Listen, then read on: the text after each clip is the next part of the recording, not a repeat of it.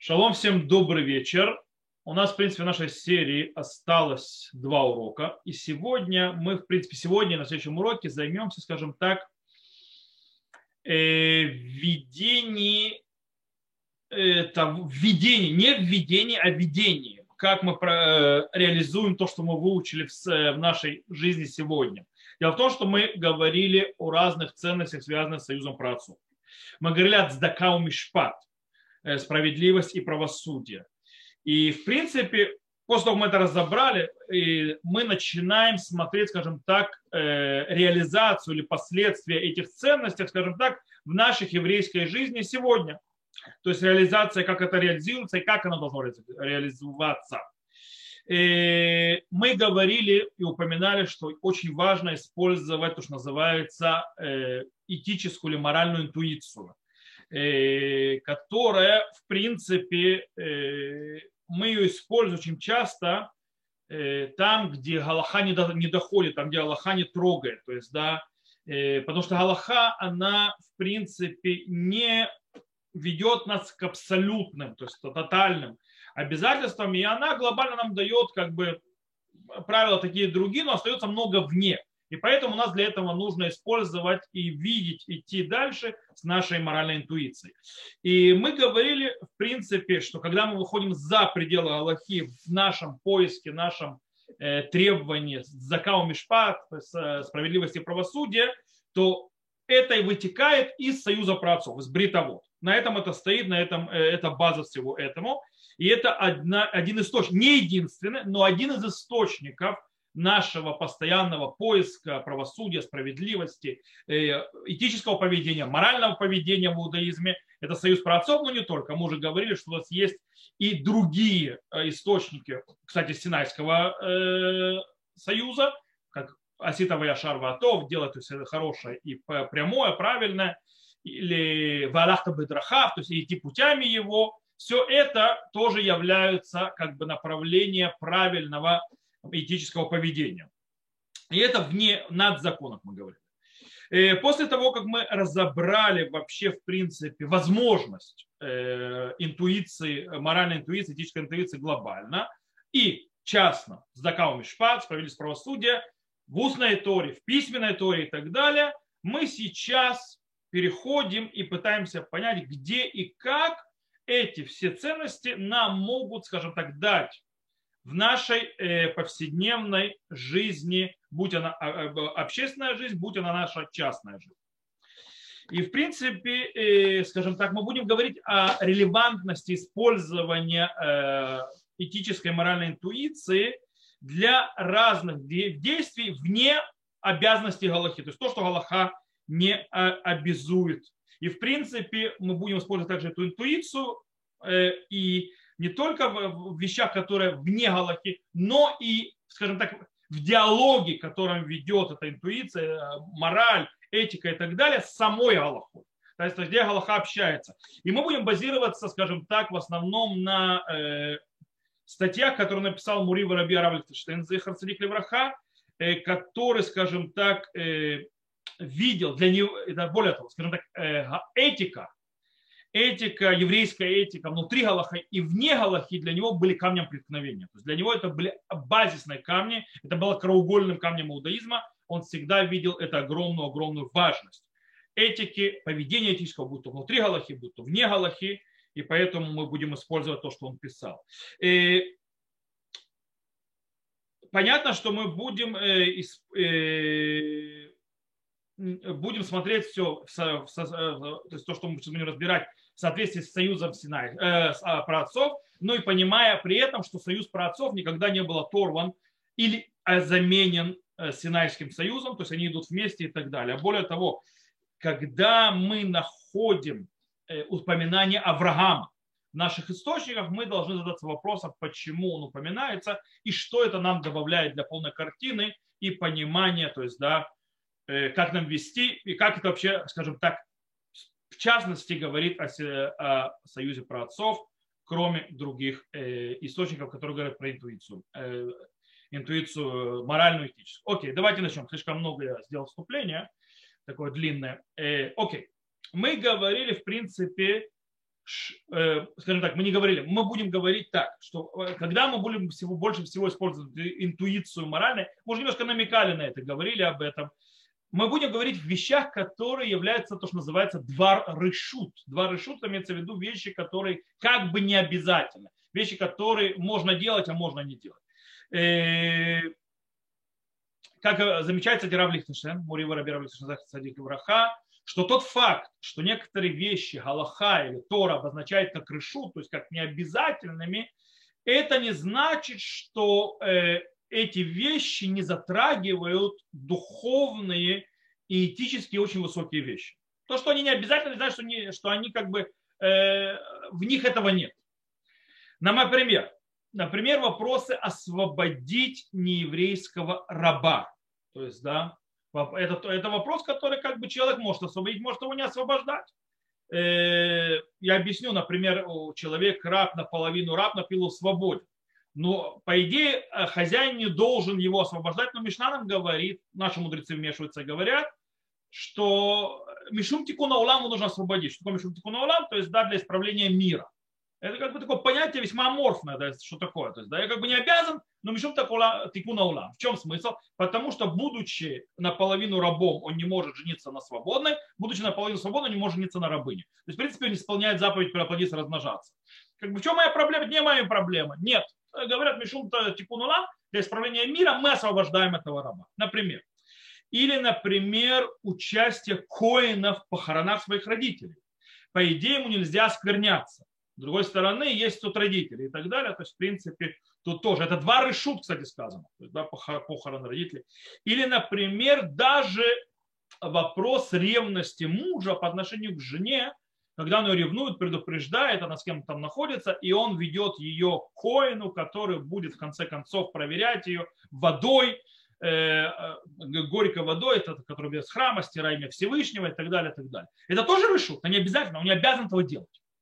И, в принципе, все эти вещи. Кстати, выход на войну, если не война заповедью, тоже решут, когда царь решает это сделать.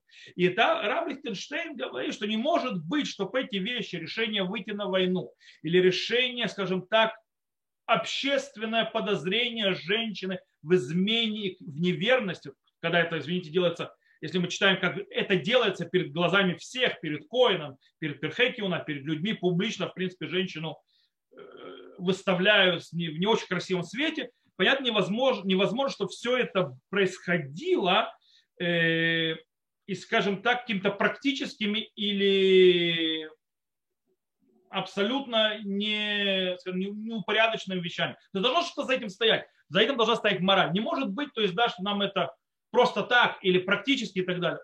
Там должно быть много-много понимания морально-этического аспекта действия. И человек, который думает, что это делается только из практических понятий, это делается с точки зрения, то есть так или иначе, это то, что называется шируты, то есть, да, как Бог на душу положит, назовем это так. Кстати, на иврите в нашем контексте немножко странно получается, как Бог на душу положит. Бог на душу положит, должен положить хорошо. Но в русском тексте, как Бог на душу положит, то есть фраза, она имеет совершенно другое понимание. То есть, да, Бог нам там дал, что положил хорошо, а здесь-то как будет, так будет. Нет, это не может быть, и кто так подумает, это ошибка. Так не бывает. В принципе, те обязанности, которые наложены на нас и являются, скажем так, выражаются союзом праотцов, это, то есть какой союз праотцов, это, то есть, чтобы мы преследовали цдака у мишпат, справедливость, правосудие и так далее. Мы должны, то есть оно толкает нас делать это по-другому. Более того, оно добавляет, как мы сказали, законы Васитова Яшарватов, делает правильно, то есть прямо и хорошо, Веаляхта Бадрахава, иди путями Всевышнего и так далее, и так далее. В принципе, это требует от нас все эти вещи, и союз праотцов, и Васитова Яшарватов. Веаляхта Бадрахава требует нас, в принципе, этической, моральной реакции на любое происшествие, на любую вещь, на любую ситуацию. Мы должны реагировать, исходя из этих вещей. И даже когда сам закон, когда мы открываем сам закон, он нейтральный. Мы не можем оставить нейтральным. Рав Лихтенштейн объясняет, то есть, да, Он нам, кстати, предупреждает перед, скажем так, логической ошибкой. В чем логическая ошибка? Сейчас объясню. То есть есть мысль, например, то есть мысль, которая говорит, что молчание закона по какому-либо аспекту или наоборот, даже иногда заповедь, которая пришла, чтобы немножко облегчить ситуацию, она как бы включает в себя также, скажем так, в сертификат кошерности делать само действие, которое получается. То есть есть какой-то феномен, то есть какое-то действие, какое-то явление. Закон молчит по этому поводу. Или, наоборот, вроде бы дает какое-то облегчение так или иначе. Это не значит, что само явление кошерно. То есть, да, это ничего еще не значит. Рав Лихтенштейн пишет так. «Михуюватейну гаитана клапе атура варахе и нацлиха лявейну ляским лимдали фиат виотеа ген бихоль тфуль бухонуна максимален». То есть, да, наша мощнейшая обязанность по отношению к Торе и ее ценностям не должна привести нас к согласию, к подходу, по которому, в принципе, ее требования в любом аспекте, они являются максимальными. То есть, в принципе, это то, что Тора требует, это максимум. Программа максимум, то есть, да, а не минимум. По этой причине дальше нет. Он говорит, это не должно у нас быть. То есть, наша четкая, то есть, сильная вера в том, что Тора Всевышнего цель. Эн пирушаки бемешорга нормативи формали не дрешит метану тамит мимут млеа. То есть, в принципе, это не говорит о том, что с точки зрения нормативно-формального мы от нас действительно требует цельность. То есть, полная цельность всегда. То есть, что имеется в виду? Что, в принципе, с логической точки зрения мы могли задаться вопросом. Всевышний прекрасно знает, как вывести из, скажем так, законности всевозможные нежелательные действия и сделать их незаконными. Он прекрасно это сделал в Торе.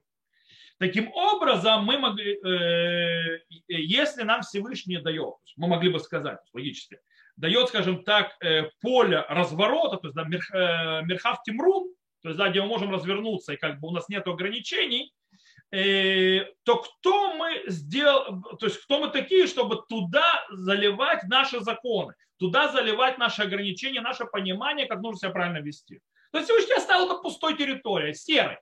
Если она стала серой, почему мы должны туда, то есть как мы имеем, Всевышний решил по-другому. Почему мы туда вливаем?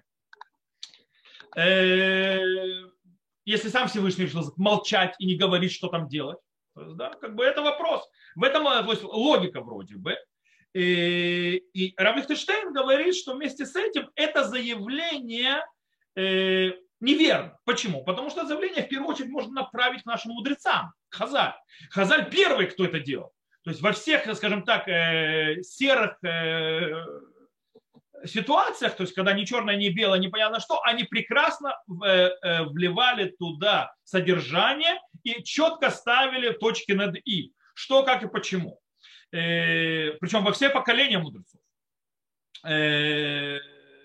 Причем аж до того, что они или запрещали, или наоборот поддерживали те или иные поведенческие нормы.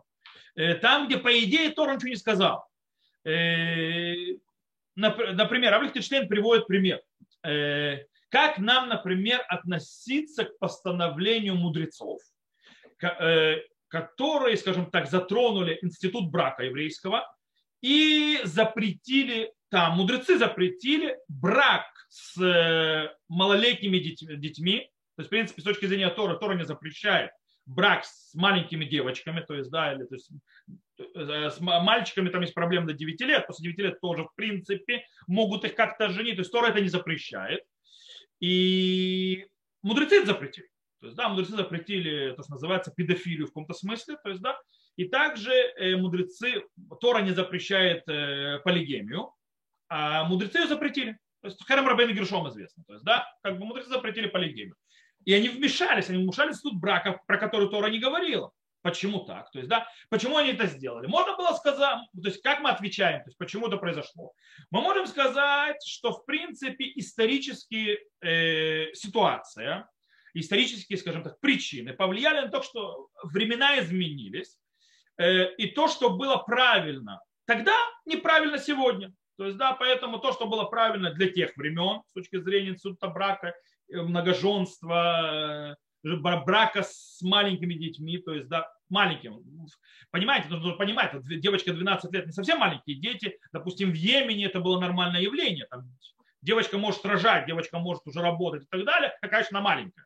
По этой причине в Йемене мальчиков, то есть уже после 13 тоже женили, девочку давали замуж в 12 лет, это было нормально. Можно сказать, окей, так это было тогда, здесь нас не понимают. Возьми девочку 12 лет, мальчика 13 лет, называется, где их мозги, где они вообще могут жениться. И сказать, все, то есть времена изменились, все, это отъехало, мудрецы это запретили. Можно сказать по-другому? Нет. Можно сказать, что какое-то действие, какое-то явление по каким-то причинам, которые можем только представлять, мы не знаем почему, был разрешен Торой. Изначально Тора его не поддерживала. То есть это разрешено было Торой. Почему? Мы можем только предполагать, не более того. Но изначально Тора считала, что это морально, что это хорошо. Она так оставила. Например, то есть она сделала по системе дибра Тора кенегед яцерара. То есть Тора говорила напротив плохого начала. Она не, то есть хотела, чтобы люди не грешили. То есть, да, поэтому дала им опции, чтобы они не делали греха, законные. С другой стороны, Тора это тоже нехорошо видела. Пришли наши мудрецы и закрыли дырки. То есть, да, то есть, в принципе, с точки зрения Торы изначально это было неморально и неправильно. То есть, да, но Тора дала право, поэтому наша задача это исправить, добавить до этого. Таким образом, получается, что человек продвигается, то есть когда он продвигается, развивается, то он эти вещи, которые Тора облегчила из-за, скажем так, менее морального поведения человека тогда или развития его, когда человек дошел до более высокой точки морали, то он это отодвигает и все, он начинает запрещать, это выкидывать из своей жизни. Это не значит, что Тора говорил, что тогда это было морально. Просто тогда человечество было другое. И можно сказать другое, что в принципе происходит изменение, скажем так, в духовном продвижении.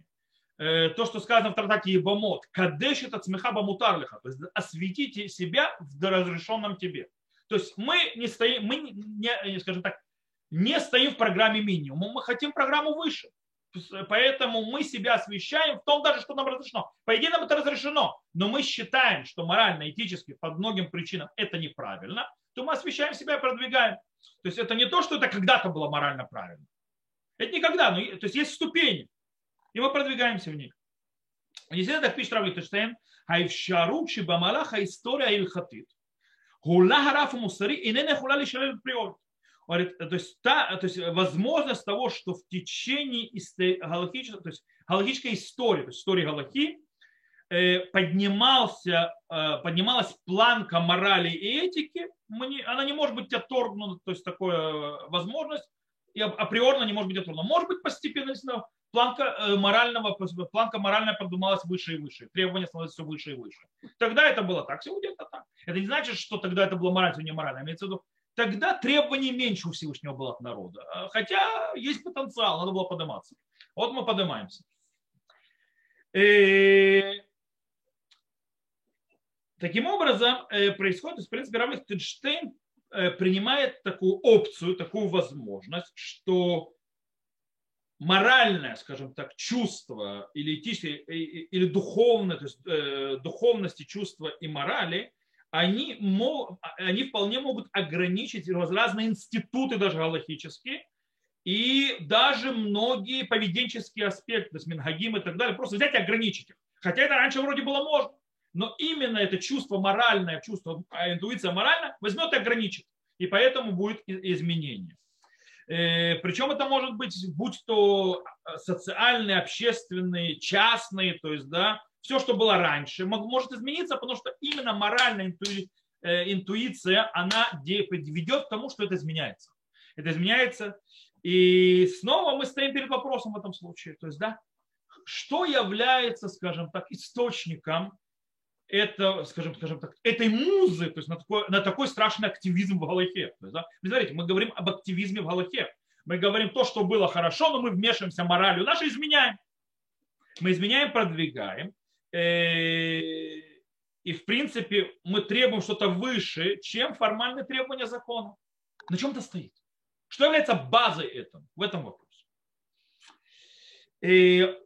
Мы, скажем так, уже видели источники, многие разбирали и так далее, начиная с, мы с какого-то 42-й урок, начиная где-то с 34-го урока, мы уже разбирали разные источники, которые накладывают на нас ответственность и обязанность в нашей жизни жить морально так или иначе. И каждый из этих аспектов добавляет другой, скажем так, другую краску в палитре нашей морали, то есть и поведенческой.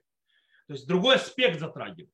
Разные вещи, которые мы видели. Давайте сейчас напомним. То есть, да, мы говорили о Ситове и Шарватове, это Синайского союза, и Ваалафта Бедрахав тоже Синайского союза. То есть, да, делать прямое и хорошее. И это Ситове и Шарватов, и Алафта Бедрахав, это следовать путям Всевышнего.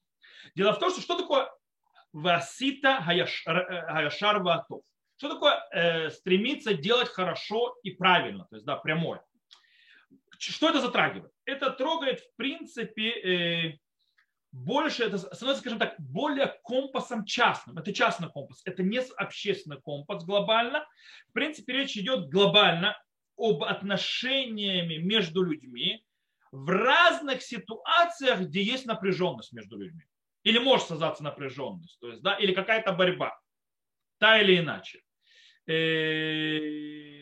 Неважно, то есть споры, разборки и так далее, то есть какие-то оспаривания разных прав и так далее, то есть это все входит туда. А если мы берем, то есть это с точки зрения на частном уровне, если мы берем на уровне, скажем так, общества, то это всевозможные, скажем так, установление общества, правильного поведения в нем, принятого поведения в нем, какие-то правила этикета, ведения и так далее, В принципе, в человеческом поведении, ежедневном человеческом поведении. То есть, да, это затрагивает также вот это вот васитовое шарвату. И, в принципе, вот это вот требование, которое обращает Всевышний, но глобально, у него нет четких определений, что это. Но вот это вот требование делать васита гаяшар ваатов, оно толкает нас, скажем так, справляться и встречать каждую ситуацию или интеракцию правильно и прислушиваться к ситуации и правильно, скажем, ее анализировать, ее правильно судить. То есть, да, и не только формально, но и морально и так далее. Кстати, в этой же категории Рамбан, Раби Моше бен Нахман, включает сюда, скажем так, все вопросы отношения, начиная от пшара, то, что мы учили, то есть компромисс, то есть, да, между двумя стоящими в суде, также уважение частной собственности, например, уважение, скажем так, права купчей и так далее. Например, многие строят закон авторских прав. Значит, нет закона авторских прав, нет такого, то есть киньян рухани, то есть, да, что у тебя есть владение на какие-то духовные аспекты, когда это не предмет какой-то, то в принципе многие строят на вот этом рамбане, то есть да, васитова яшар ваатов, то есть снова поведенческое внутри, что было морально правильно, что не можешь забирать у человека то, что он работал и створил и так далее, и вкладывал в это, несмотря на то, что физически-то ничего нет, то есть, да, это все духовное, сказать, там, песни, фильмы и так далее, то есть, да, это не что-то, что можно потрогать. Вот, и, кстати, и заканчивая, Рамбан пишет, то есть, заканчивая так, «Вафилю маша амру пиркона эвди буро бенахат им обрет от шейкра бихолинян там ваяша». То есть, это включает даже, что он выглядит хорошо, и говорит спокойно, то есть, да, с ближними, то есть с людьми, с бриот, то есть, да, с человечеством, то есть с людьми. Вплоть до того, что его в любом случае будут называть там ваяшар, то есть, да, простой и прямой, то есть, да, то есть даже поведение человека простое, как он разговаривает, это включает в себя, и это будет влиять на его поведение с людьми, и, естественно, люди будут увидеть по определенным виде. Вместе с этим нужно сказать, что вот это вот, скажем так, направление Торы, васитова яшар ваатов, то есть делать прямое и хорошее, может быть менее релевантно, когда мы начинаем говорить о чем? Когда мы говорим о априорных наших задачах и чаяниях. Там это уже менее релевантно, вот это вот, скажем так, призыв Торы. А что, да, будет релевантно? Здесь мы переходим к следующему аспекту, ваалахта бедраха, то есть, да, ходить путями Всевышнего. В принципе, центральный аспект и, скажем так, сущность и значение понятия ваалахта бедраха, то есть идти путями Всевышнего, это, в принципе, движение, попытки дойти до чистой морали, то есть в чистом виде, и развития внутри себя хороших качеств, хорошего характера, хорошего поведенческих качеств и качества личности. Как это объясняет Рамбам, например. То есть, да, Рамбам, это Мишна Тора, именно так он объясняет эту заповедь. То есть, да, ваалахта бедраха. Равольта, например, Ворцберг пишет, что типо хамидота тувот, что имеется в виду, это развитие, скажем так, и улучшение хороших качеств человека.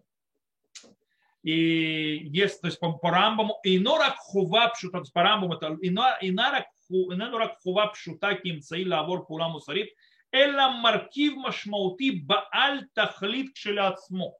То есть имеется в виду, что это не только простая обязанность, как, скажем так, как инструмент для действия, для, скажем так, для морального действия, то есть, но это также важная частица, у которого есть своя цель. Что, другими словами, что имеется в виду? Галахта бедрахав не это не для того, чтобы как себя вести и так далее. Понимаешь, что влияет? То есть, да, это не значит, что ты будешь делать вот так-то или вот так-то, это морально, это не морально и так далее. Нет. Постоянное исправление своих качеств уподобится Всевышнему. Это центральная идея ваалахта бедраха.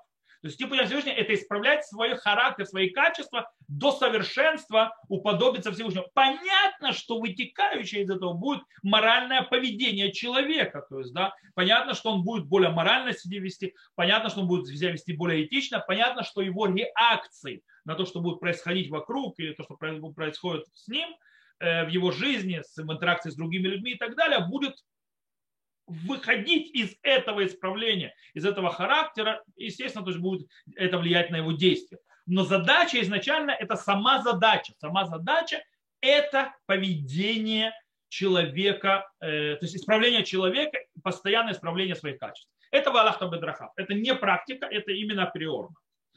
Окей, теперь это здесь. Теперь мы переходим, то, что называется, к ценностям справедливости и милосердия.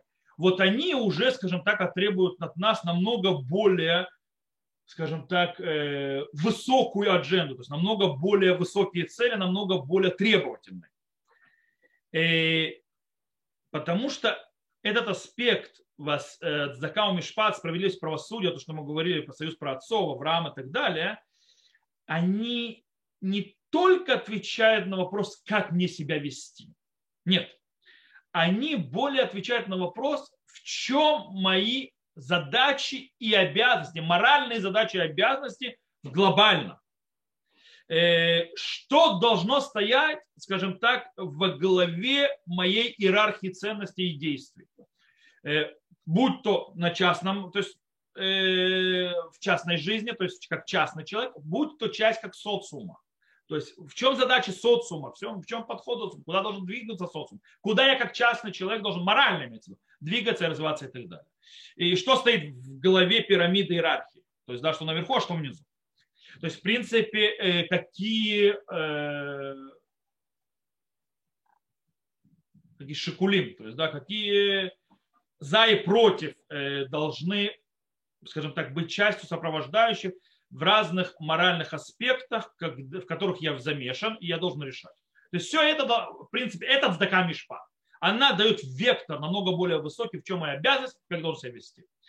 Таким образом, получается, что цдака мишпат, справедливость и правосудие в основном определяют, скажем так, национальную задачу и национальное чаяние народа. Куда идет? И как такие, в принципе, как сами по себе, если они так определяют, то они дают каждому еврею, еврейке, задать себе вопрос, в любой данной ситуации, где он находится, насколько его выбор в этой ситуации соответствует тому великой задаче, которую несут в себе цдака умишпат, справедливость и правосудие. То есть насколько выбор, который делает он сейчас в данной ситуации, реально соответствует этому подходу, этому желанию, этому вектору, этому направлению. Каждый раз. Еще можно сказать очень интересную вещь. Знаете, обычно, то есть мы говорим иногда, то есть, что бы сказал мой там, папа в этой ситуации, стоят какие-то авторитеты, то есть, да, что, как бы повести себя в этой ситуации тот человек, который я ставлю в пример. Или наоборот, как бы мне в этой ситуации повести, чтобы не попасть в плохой пример, то есть, да, отрицательный. Например, наши мудрецы поставили, что многие вопросы, которые мы решаем так или иначе, мы должны проверять на системе медат Сдома, то есть, да, поведение Сдома, чтобы мы, не дай бог, под него не попали. То есть, да, чтобы наши действия не были медат Сдом. И если мы, скажем так, а если это в отрицательном понятии, то есть, да, чтобы наше действие не стало отрицательным, как медат Сдом, как подход Сдома, мы можем перевернуть это в положительное. Как это можем перевернуть в положительное? Можем это перевернуть в состояние, вопрос, таким вопросом, кто у нас был автором, то есть, от цдака умишпат, кто должен был, то есть кто получил союз со Всевышним из-за этого? Авраам Авину. В принципе, он задал этот вектор своим потомкам. Теперь, как потомок Авраама, я иногда буду сказать, скажем так, говорить, что сделал бы Авраам на моем месте, в котором сейчас, в той ситуации, в которой я попал. Можно так сказать. Понятно, что у нас историческая, то есть, информации по поводу Авраама, то есть, да, в разных ситуациях нет. То есть, да, то есть, как бы ее мало очень. Чтобы, поэтому мы не можем ответить, то есть возможность наша ответить на этот вопрос на много ситуаций разных весьма ограничена. То есть, да, у нас нету много от Авраама, об Аврааме самом как исторической личности. Но в принципе, скажем так, как подход, как вектор, как веяние, как муза такая, то есть, да, когда я решаю то или иное, может стоять перед глазами, что бы решил Авраам. То есть какие стандарты ставить, какую ставить иерархию, как выбирать, что да, что нет. То есть, да, и так далее, и так далее, и так далее. Например, то есть пример очень интересный, как Аарон Лихтенштейн, то есть, да, строит, допустим, систему ценностей филантропии. То есть, да, то есть в одном из его статей. Он говорит так.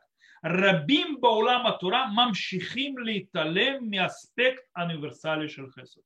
Очень многие в мире Торы продолжают игнорировать универсальный аспект милосердия. Это так. Он описывает, то есть, как бы, явление. Говорит, то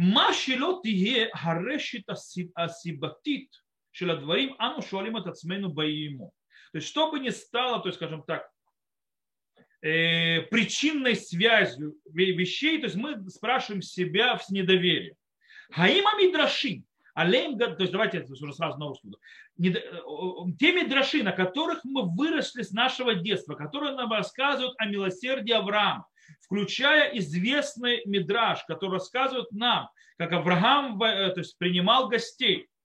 И оно было намного более высокое, чем то, которое Лота. Когда Авраам думал, что его гости это кочевники, то есть, да, полны всякого млеавак, то есть, да, наполненный, то есть, всякой пылью и так далее. А Лот знал, что речь идет об ангелах. Разве у них нет никакого влияния на практику? То есть вот этот мидраш. Тот экзамен, который был сделан Ривке, неужели он пустой? Из-за того, что в нем не было милосердия евреям, потому что не для евреев было. Она сделала акт, то есть то действие, которое делала Ривка, это было к неевреям. Потому что Элазар не был евреем. Элазар, то есть араб Авраама. Неужели мы относимся к, скажем так, к мужественной защите Моше Рабейну, то есть, да, группы, когда он защитил группу девушек, медианских девушек от действий, скажем так, пастухов мы видим, как действие, то есть мы разве не видим в этом действие пастуха, который нас должен, скажем так, пробудить в нас музу? То есть куда все это уходит?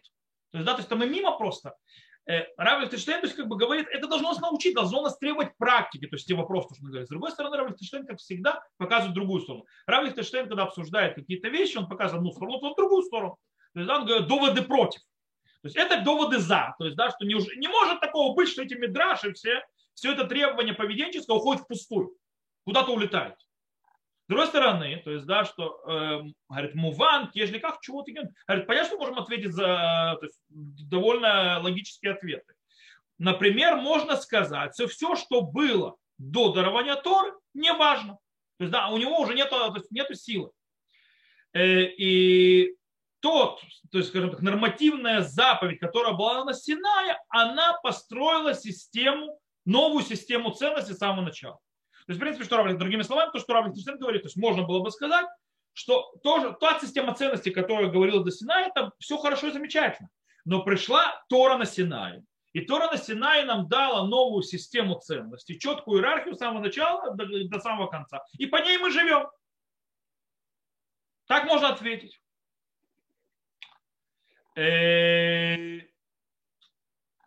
Скажем так, то есть получается, то есть, скажем так, природную, вложенную в нас мораль и этику мы можем, скажем так, отменить и сказать, что она была заменена, то есть Синайским союзом, то есть, да, и в принципе, получается, она больше не источник нашей обязанности. Точно так же и союз праотцов больше не источник нашей обязанности, так как это дарование Торы. Как ответ на это, Рав Лихтенштейн, в принципе, относится к этому, скажем так, заповеди данной на союз, то есть заповеди «Велалехет бедарке Ашем», то есть «Велалахта бедарха», то есть идти путями Всевышнего, которая была дана на Синае, как она была понята Рамбамом, то есть, да, что быть рахманим, гумлей хасадим, то есть, да, идти путями Всевышнего, имеется в виду быть милосердными, нести милосердие и так далее по отношению к людям. Дана на Синай заповедь, а она осталась та же, которая как бы и раньше была, милосердными, хесед и так далее, и так далее. Более того, Рав Лихтенштейн строит свое галахическое заявление, на фоне которого каждый еврей даже после Синайского откровения, даже после союза Синайского, не может оторваться и, скажем так, и не быть, не, скажем, не идти путями морали, которая обязывает Ибн Нох, которая обязывает потомков Ноа. Не может быть, что они будут в некоторых аспектах более моральные, чем мы. Этого не может быть. То есть они дарование Торы. Таким образом, идея милосердие тогда универсальное, то есть универсальная идея милосердия, которая не построена только по иерархии закона, а которая была и до Торы, которая существует среди неевреев, Нох и так далее, она должна остаться на своем месте, говорит Рав Лихтенштейн, она не может никуда уйти. Не может такого быть, чтобы еврей был менее морален, чем то есть после дарования Торы, чем было до дарования Торы. Понятно, что Тора построил еще один этаж над, а не снесла все этажи снизу. И таким образом,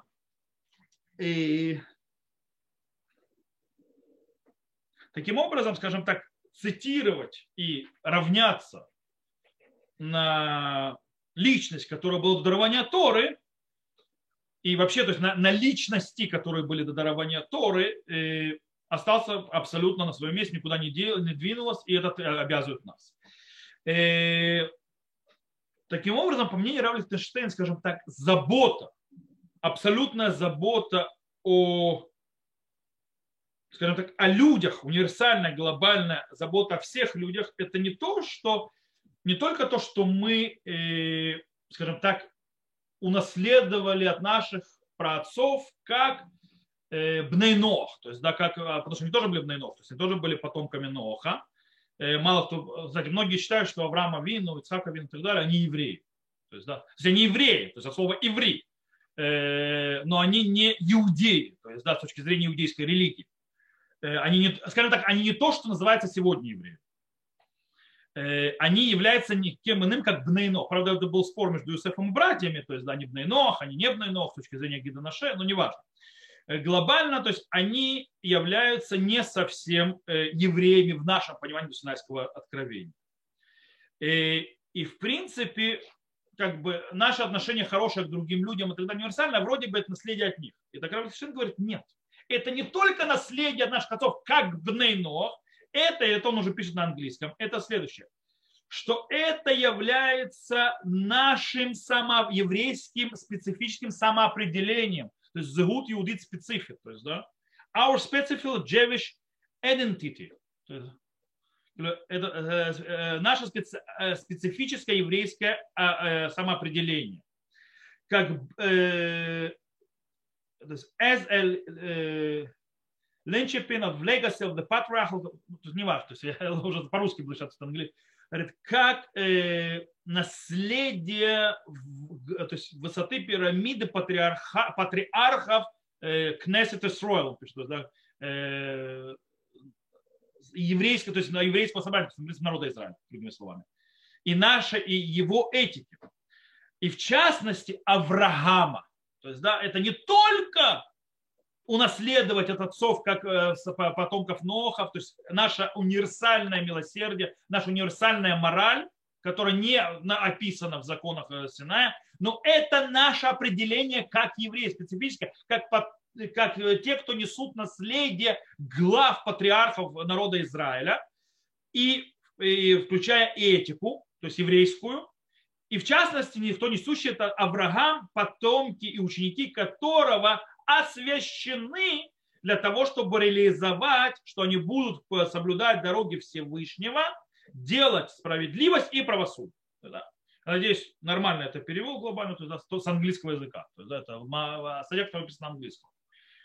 Так вот, другими словами мы можем сказать, то есть по-другому, с другими словами, что мы говорим так, что наша чувствительность к нуждам, человеческим нуждам, человечества как такового, и к их страданиям, это и есть прагматически практическая реализация союза праотцов.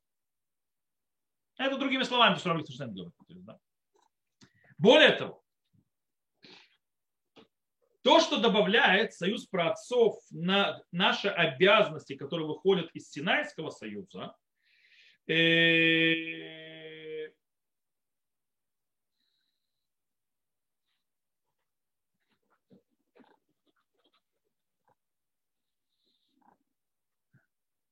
то есть это становится частью, то есть частью нашего подхода и частью нашего, скажем так, еврейской действий с точки зрения универсального милосердия, универсальной морали.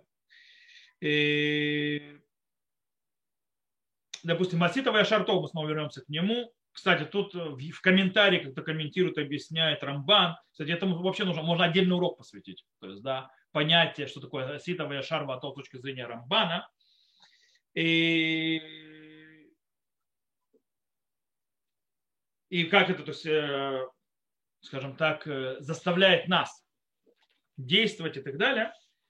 И это нас обязывает, с одной стороны, вот это вот действие Синайское и так далее, но и как бы оно настроилось, и мы действуем, мы работаем, мы пытаемся, то есть морально себя вести и так далее, но вместе с этим у евреев, скажем так, они впитали с молоком матери, скажем так, милосердие и открытость, и хесед Авраама. Он вошел к евреям с молоком матери. Иногда он потерялся, то есть, да, в огромном количестве законов, которые она построила сверху. Но, в принципе, подход наследия Авраама, она более базисная, она более фундаментальна, чем все остальное в еврейском сознании. То есть, с точки зрения, кстати, хронологической, то есть, да, намного раньше, наш национальный рассказ про нас начинается намного раньше, начинается с Авраама. То есть там начинается наша мораль и так далее. Там начинается строение, выстраивание, установление, ицув, как это все, как бы, вытачивание нас, как еврейского народа, к нашей морали и так далее. С точки зрения моральной, с точки зрения поведенческой, с точки зрения нашего совести еврейской. и так далее, и так далее. Дальше мы развиваемся. И в конце концов мы доходим, естественно, до Синая. И Синай говорит нам, Васитова Яшарватов, делай то есть, и прямое, и хорошее. Виаляхта Бедраха, выйди путями Всевышнего, и так далее, и так далее, и так далее. Но это все строится на чем? На то, что дал Авраам. То есть на универсальной морали, которая, скажем так, мы разделяем ее вместе с другим, всем другим человечеством. Со всеми остальными бнейнох. Она у нас общая в этом случае.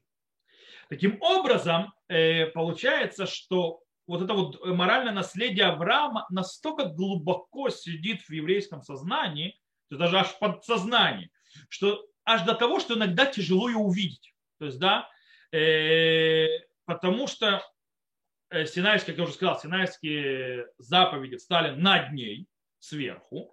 И очень часто мы делаем наши действия и решения на базе Мишны, Талмуда, Рамбама, Шурхана Руха, галахических авторитетов туда, галахических авторитетов сюда и так далее, так далее, так далее. И иногда мы теряем за всем этим, что у нас есть еще более ранние источники. Пророк Ишаяу, пророк Ирмияу, другие пророки, книга Вайкра, и так далее, где стоят более базисные требования к нам до уже остальных, то есть накрученных галахой и нашими еврейскими мыслителями. Это правильно с точки зрения понятия цдака, то есть, да, то есть милосердия, справедливости, помощи другому и так далее. Но это также и правильно и в вопросе мишпат, правосудия. И, скажем так, и там, где они между собой встречаются, то есть мишпат и цдака, они пересекаются между собой, скажем так, когда мы должны выразить свое отношение к несправедливости, будь то социально или даже этнической. Например,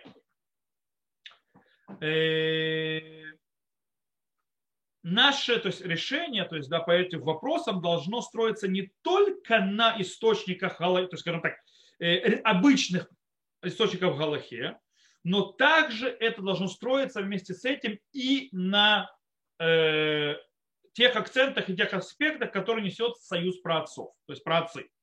Как потомки Авраама, и физические, и духовные, и идейные, мы должны, в принципе, делать, продолжаться и делать, и направляться, и двигаться по тем ценностям, скажем так, справедливости и правильного отношения, то есть, да, даже как, по ценностям Авраама, даже когда формально закон ничего не говорит, когда тишина, когда нет прямого направления.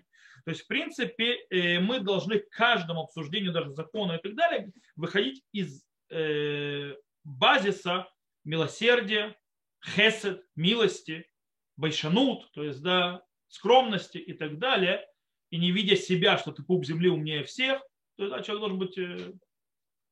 Так он должен решать все абсолютные вещи, то есть вокруг него. И тогда он ведет себя по-еврейски, в аспектах, которого закон не прописал.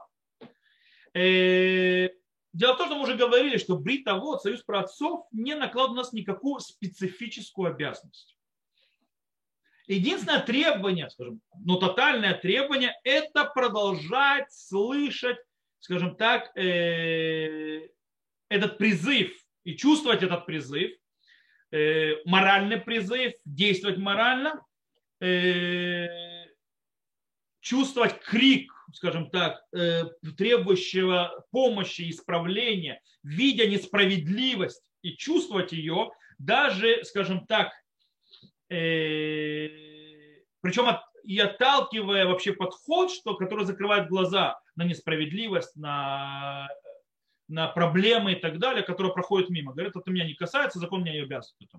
Нет, то есть, да, подход союза праотцов требует нас простую вещь. Чувствовать. Чувствовать несправедливость. Исправлять несправедливость.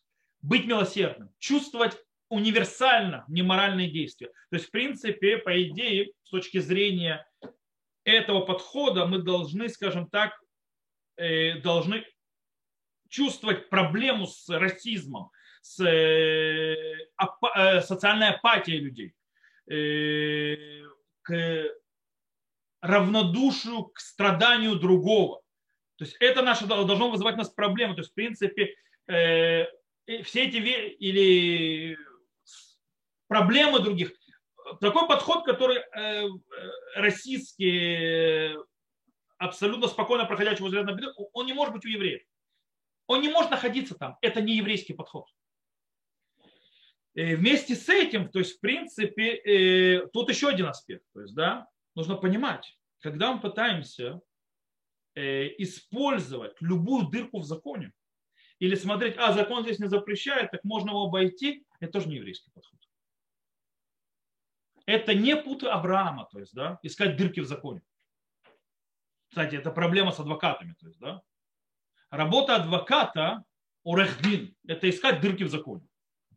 Для того, чтобы провести человека через эти дырки. Это не еврейский подход. Не зря Тосфот пишет, что орехдин охердин, то есть извращающий закон. Баохрехадинин, то есть, да, и сказано, к Санедрину обращается, то есть, судья обращается, так и Санедрин, ло тиюки орхейдинин, то есть, да, не будьте теми, то есть, как не адвокаты, это там имеется в виду, то есть, раньше адвокатов не знали, имеется в виду те, которые прокладывают закон, то есть, в принципе, помогают человеку пройти через закон, который его, скажем, накрывает, с одной стороны. То есть, этого нельзя делать судьям. То есть, судья, если он адвокат, он не может быть судьей. Вот. Я говорю вещи, которые сегодня будут немножко непонятны, скажем, современному обществу, но это то есть, в принципе, мы должны каждый раз, когда мы подходим к вопросу справедливости, несправедливости, социальной, национальной и так далее, мы должны задаться вопросом, а что бы Авраам здесь сделал? А искал бы Авраам дырку в законе? А был бы Авраам расистом? А был ли Авраам, скажем так, глухим к чужому страданию? Это что мы должны понимать. Я сейчас немножко реализирую эту вещь, очень интересную. Знаете на что? Которая, кстати, выйдет на актуалию. Наша жизнь. Правда, я использую для этого статью Рава Ашера Вайса, которую он написал по поводу прививок. Только не по поводу прививок наших корон, а корон он тоже уже написал. То есть, да, недавно, то есть в газете вышло то, что он написал. Но то, что он написал по поводу прививок от кори. Он написал, что, скажем так, он говорит, из-за того, что есть обязанность галахическая не нанести ущерб нашему телу, так приводится в Рамбаме и так далее, он пишет, что родители обязаны привить своих детей от кори. Он пишет о галактическом обязательстве. И он, то есть как бы он там объясняет, он строит, почему это галактическое есть обязательство, почему это, но он очень интересным моментом говорит про родителей, которые называются антипрививочники. Он говорит про тех родителей, которые не хотят прививать своих детей. Причем они говорят, что другие прививаются, вам-то чего? То есть, да, и они в каком-то смысле используют то, что прививаются другие, и они защищены, прикрываются иммунитетом других. То есть, в принципе, то, что называется хаснута эдер, то есть, да, стадный иммунитет. И они живут на этом, то есть, в принципе, их дети... этих людей, он про корь пишет, то есть, да, можно перенести на корону, на что, то есть, те же самая система, то есть, да, он говорит, что эти родители, то есть, по-настоящему что делают, их детям не будет опасности, не потому, что они их привили, а потому, что другие привились. И Рав Вайс объясняет, что есть две проблемы с таким подходом. Первое, то есть, одну он строит на законах, то, что называется, арвута дадит, то есть, да, арвута дадит, это, скажем так, что мы одно целое, то есть мы должны заботиться друг о друге. Гемара в трактате Бааватра, Шульхан Арух. Кстати, я не понимаю религиозных антипрививочников сегодня, потому что они идут против галахи, прямым, просто как паровоз. Когда они говорят, мое тело, и я буду решать за него, это против Шульхан Аруха прямым текстом. То есть это может сказать либертанец, то есть, да, не еврей. То есть у него такая идеология. Но еврей, который Реш Шамаим соблюдает Тору и заповеди, идет против Гемары, идет против Хазаля, идет против Шульхан Аруха. Непонятно. То есть, в принципе, что говорит Гмара? То есть, там Гмара Тратати Бааватра, это Шулхан Арух, Хошан Мишпа и так далее. Она говорит очень интересную вещь. Там, правда, не про прививки говорится, там говорится о том, что когда все дают от себя на, скажем так, защиту общества. То есть, да, каждый дает от себя что-то для того, чтобы защитить общество. Там речь идет о стене и так далее, о защите города, чтобы на него не попали, не разграбили. То есть, да, это называется рвута дадит. То есть, каждый дает от себя, и человек не имеет права себя освободить от внесения своей лепты в это общее защиту общества. То есть, в принципе, он должен вносить, то есть прикладывать усилия вместе со всем остальным обществом. Это первое, что это второе, в принципе, то, что Рав Вайс говорит, но это первое, что я приведу, потому что нам будет интересно то, что он первое говорит. Но там более отдельно. Он еще, то есть это галахически, то есть это Синай. Okay. Сейчас мы переходим отсюда, скажем так, к источнику, который явно не галахический. Это то, что относится к нашему, то есть аспекту, то, что мы учим, то есть ценности, то есть еврейские. Он переходит в Агада, то есть в Агадот Хазаль, то есть да, Мидраш. И он по поводу людей из дома. И людей из дома и поколение, то, что называется Мабуль, то есть да, поколение Потопа. Хазаль объясняет, что в этих двух соцгруппах, то есть да, людей в Сдоме и поколения перед потопом, из-за которого пришел потоп, это были люди, которые воровали маленькими суммами.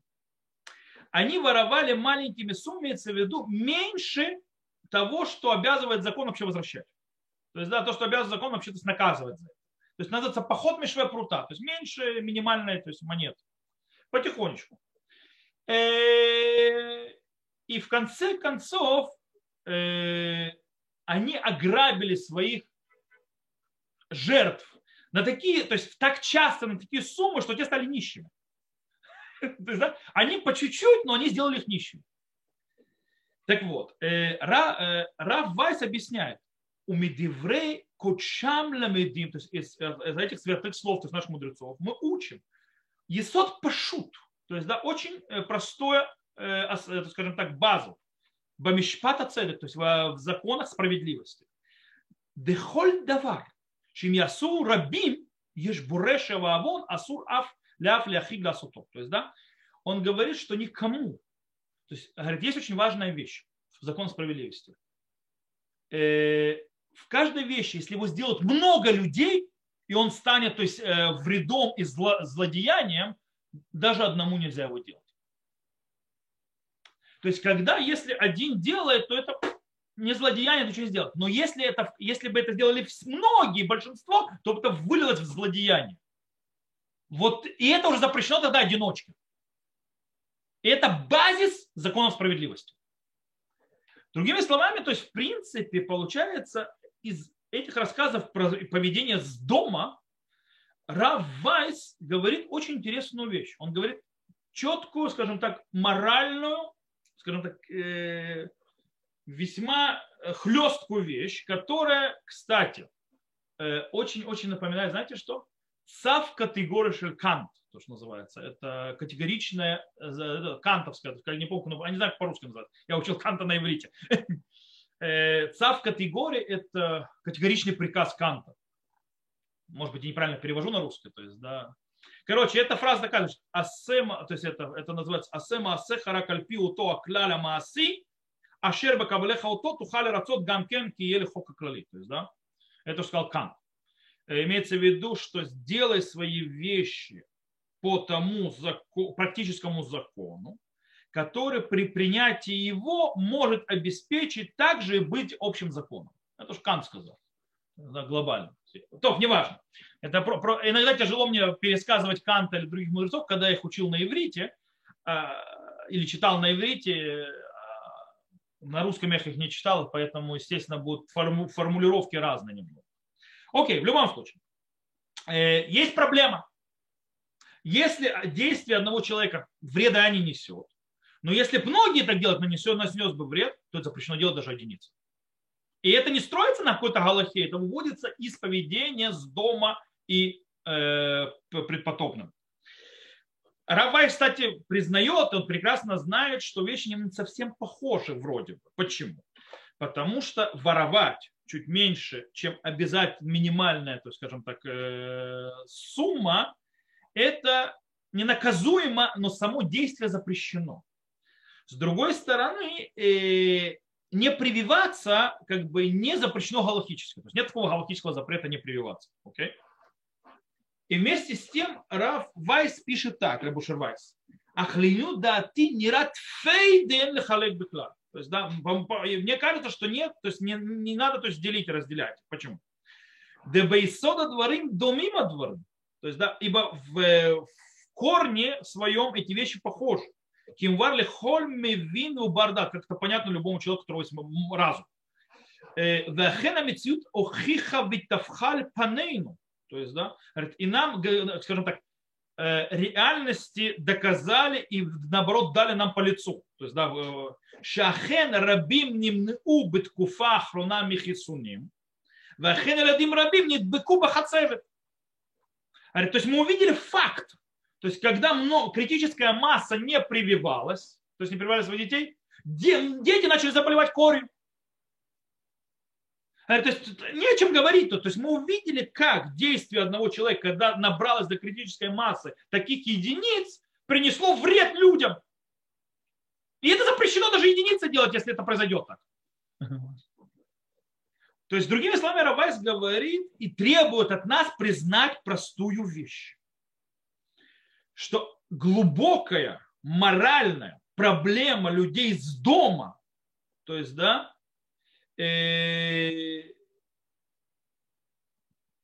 она намного дальше технического галахического разговора. То есть технический закон и галахический закон и то, что люди остаются там, это и была проблема людей из дома.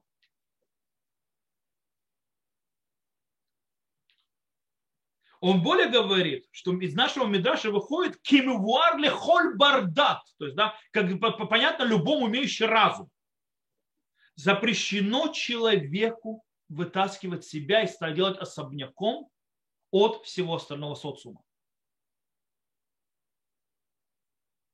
Понятно, когда, если у него, конечно, нет объективных, облегчающих условий, то есть, да, объективно он не может. Да, и это является, этот аспект, он является одним из аспектов и правил морального еврейского поведения. То есть еврей не может говорить, я, моя хата с краю называется, я ничего... Это сдом. Еврей не может сказать, какая тебе разница, я решаю за себя. Ты делай, что хочешь. Это сдом. Так бы Авраам Авину не делал. И это не еврейское поведение в базисе своем. То, на этом мы сегодня закончим. Мы так перешли, смотрю, время. И Бейзрат Ашем на следующем уроке мы продолжим разбирать эту тему. И, в принципе, это будет последний урок этой серии. Я обещал, что я пришлю темы для выбора. Я это сделаю, наверное, завтра сяду, посмотрю и пришлю темы на выбор для того, чтобы мы дальше двинулись уже разбирать другие вещи. То, на этом все. Кто нас слушал записи, прошу прощения на некоторые мои заикания. Иногда, потому что я не срабатывал у меня с иврита на русский, то есть фраза. Бывает, то есть, да, фраза в иврите в голове построилась, а на русский не выходит. На этом все. До новых встреч. Увидимся.